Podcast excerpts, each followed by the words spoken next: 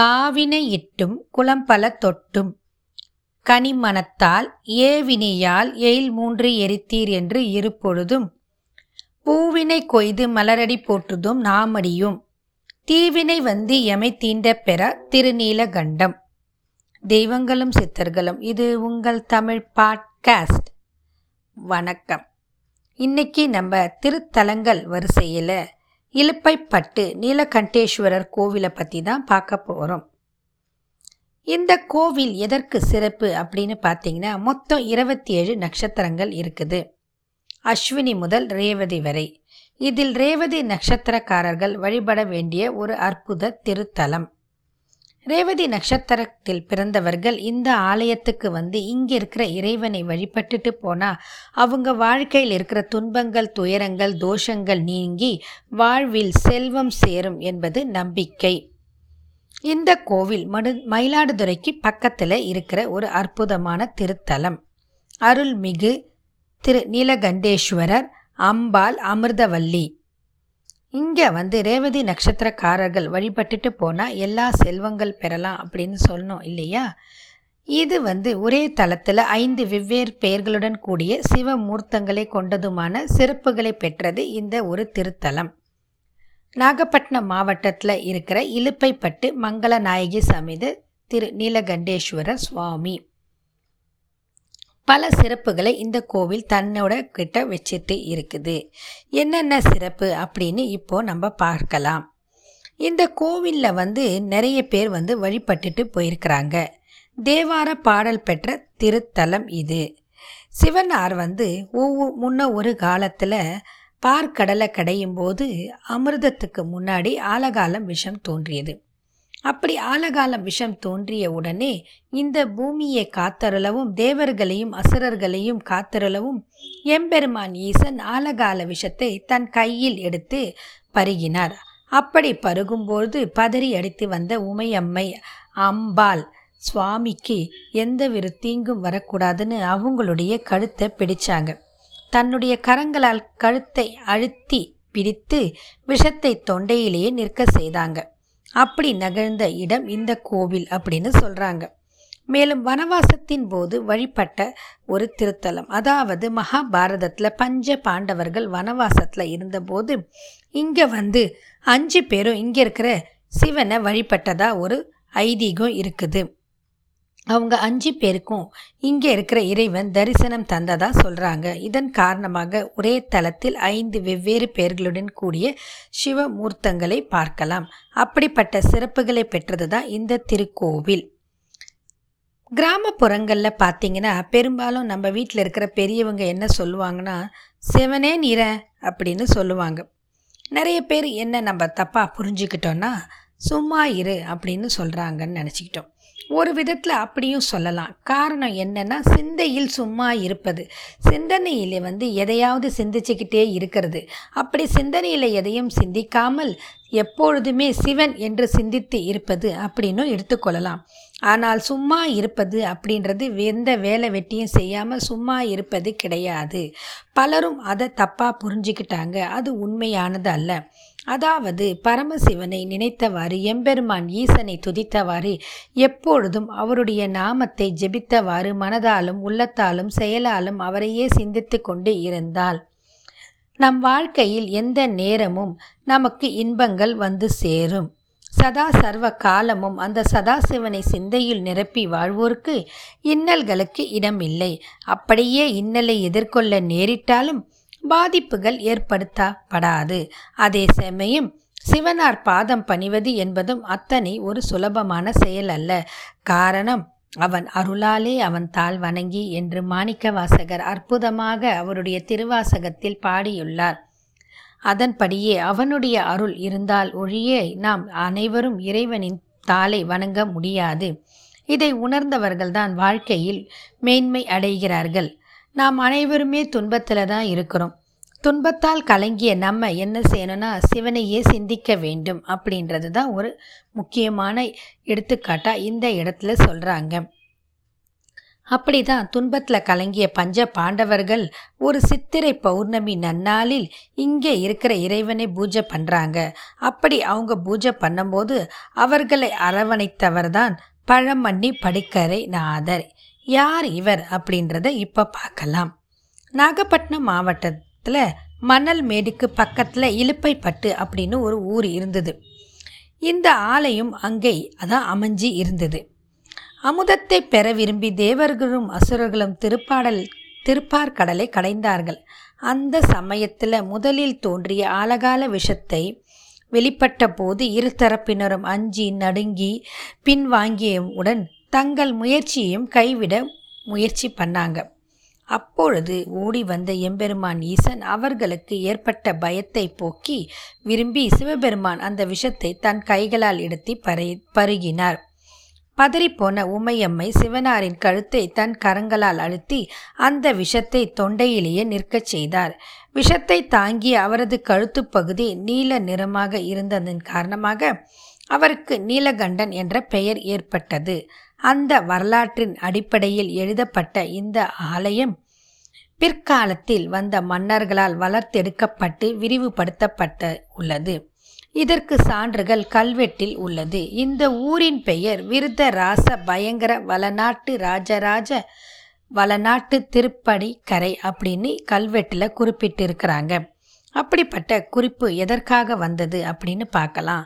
இந்த ஆலயத்தில் விஜய நகர வேந்தர் வீர பூபதி உடையார் வீர பிரதாப கிருஷ்ண தேவ மகராயர் காலத்தில் கல்வெட்டுகள் காணப்பட்டதின் காரணமாக அவர்களும் இந்த ஆலயத்தில் திருப்பணி செய்திருக்கிறாங்க அப்படின்னு ஒரு சான்று இருக்குது.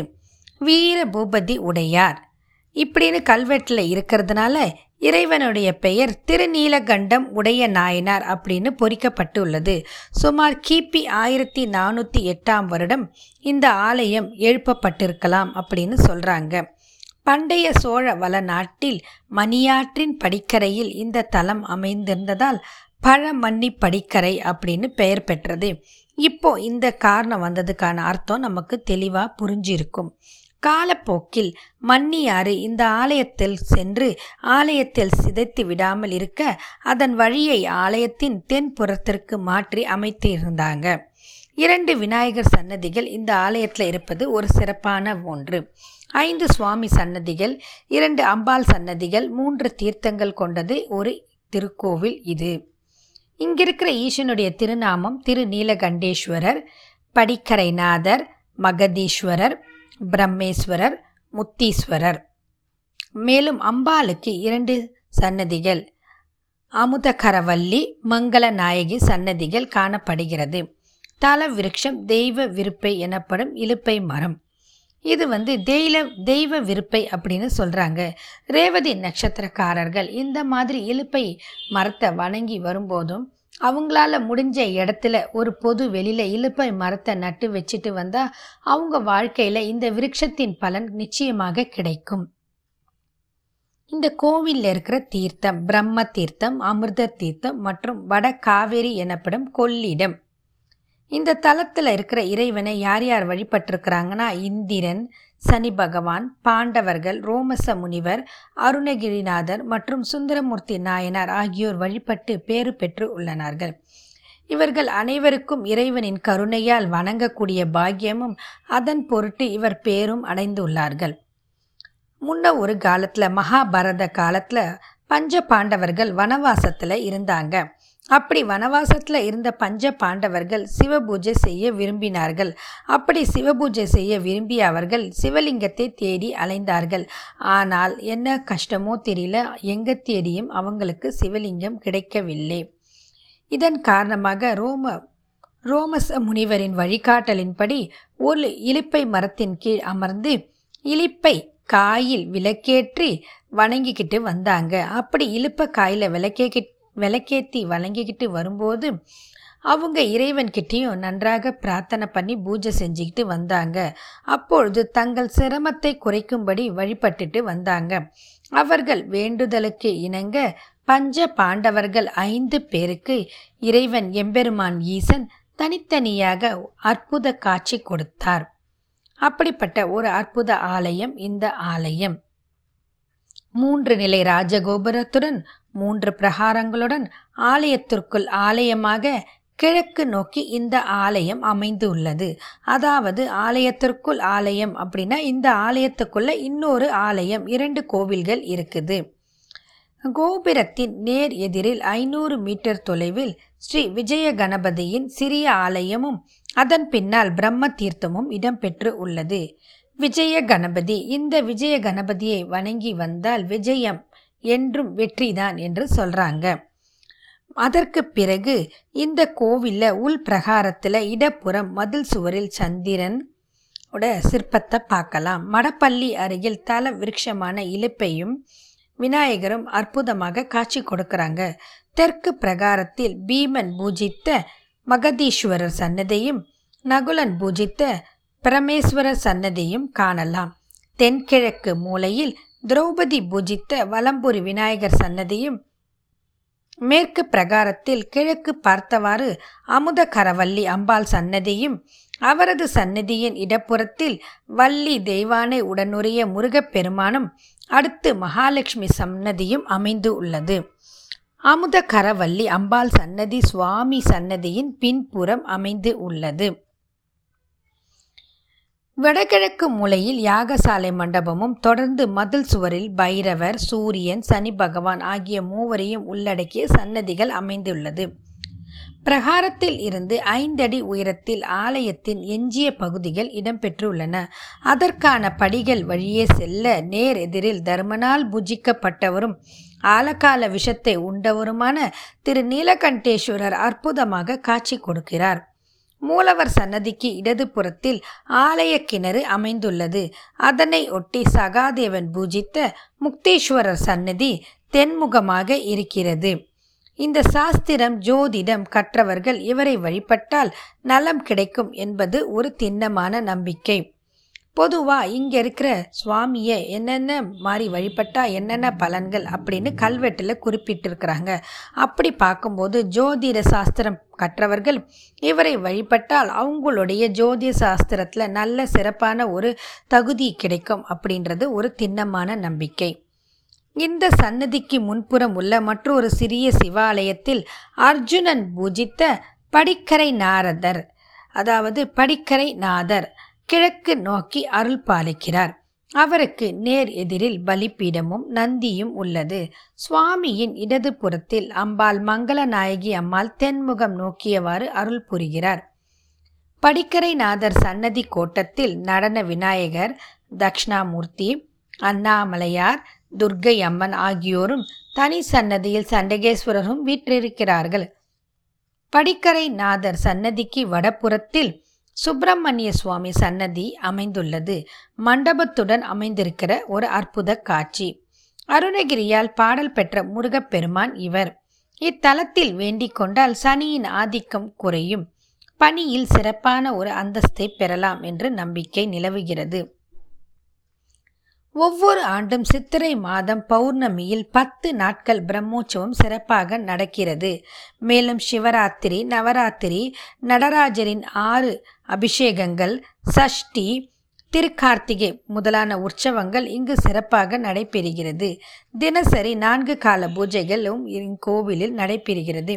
இந்த ஆலயம் தினமும் காலை ஏழு மணி முதல் பகல் பன்னிரண்டு மணி வரையிலும் மாலை நான்கு மணி முதல் இரவு எட்டு மணி வரையிலும் திறந்திருக்கும். இந்த கோவில் எங்கே இருக்குன்னா வைத்தீஸ்வரன் கோவில் திருப்பனந்தாள் பேருந்து மார்க்கத்தில் மணல் மேட்டில் இருந்து வடக்கில் ஒரு கிலோமீட்டர் தொலைவில் இந்த ஆலயம் அமைந்துள்ளது. சிதம்பரம் காட்டுமன்னார் கோவில் சீர்காழி மயிலாடுதுறை கும்பகோணம் ஆகிய ஊர்களிலும் இருந்து இந்த ஆலயத்துக்கு பேருந்து வசதிகள் உள்ளது. ஆலயத்திற்கு சென்று நாம் அனைவரும் இங்கிருக்கிற இறைவனின் அனுகிரகத்தை பெற்று வாழ்க்கையில் நம்ம சந்திக்கிற துன்பங்கள் அதாவது வாழ்க்கையில் நமக்கு இருக்கிற விஷத்தை போக்கிக்கணும் அப்படின்னா திரு நீலகண்டேஸ்வரன் பாதத்தில் சரணடைவோம் என்று கூறி இத்துடன் இந்த பதிவை நிறைவு செய்கிறேன். மீண்டும் மற்றும் ஒரு பதிவில் சந்திப்போம். வாழ்க வளமுடன்.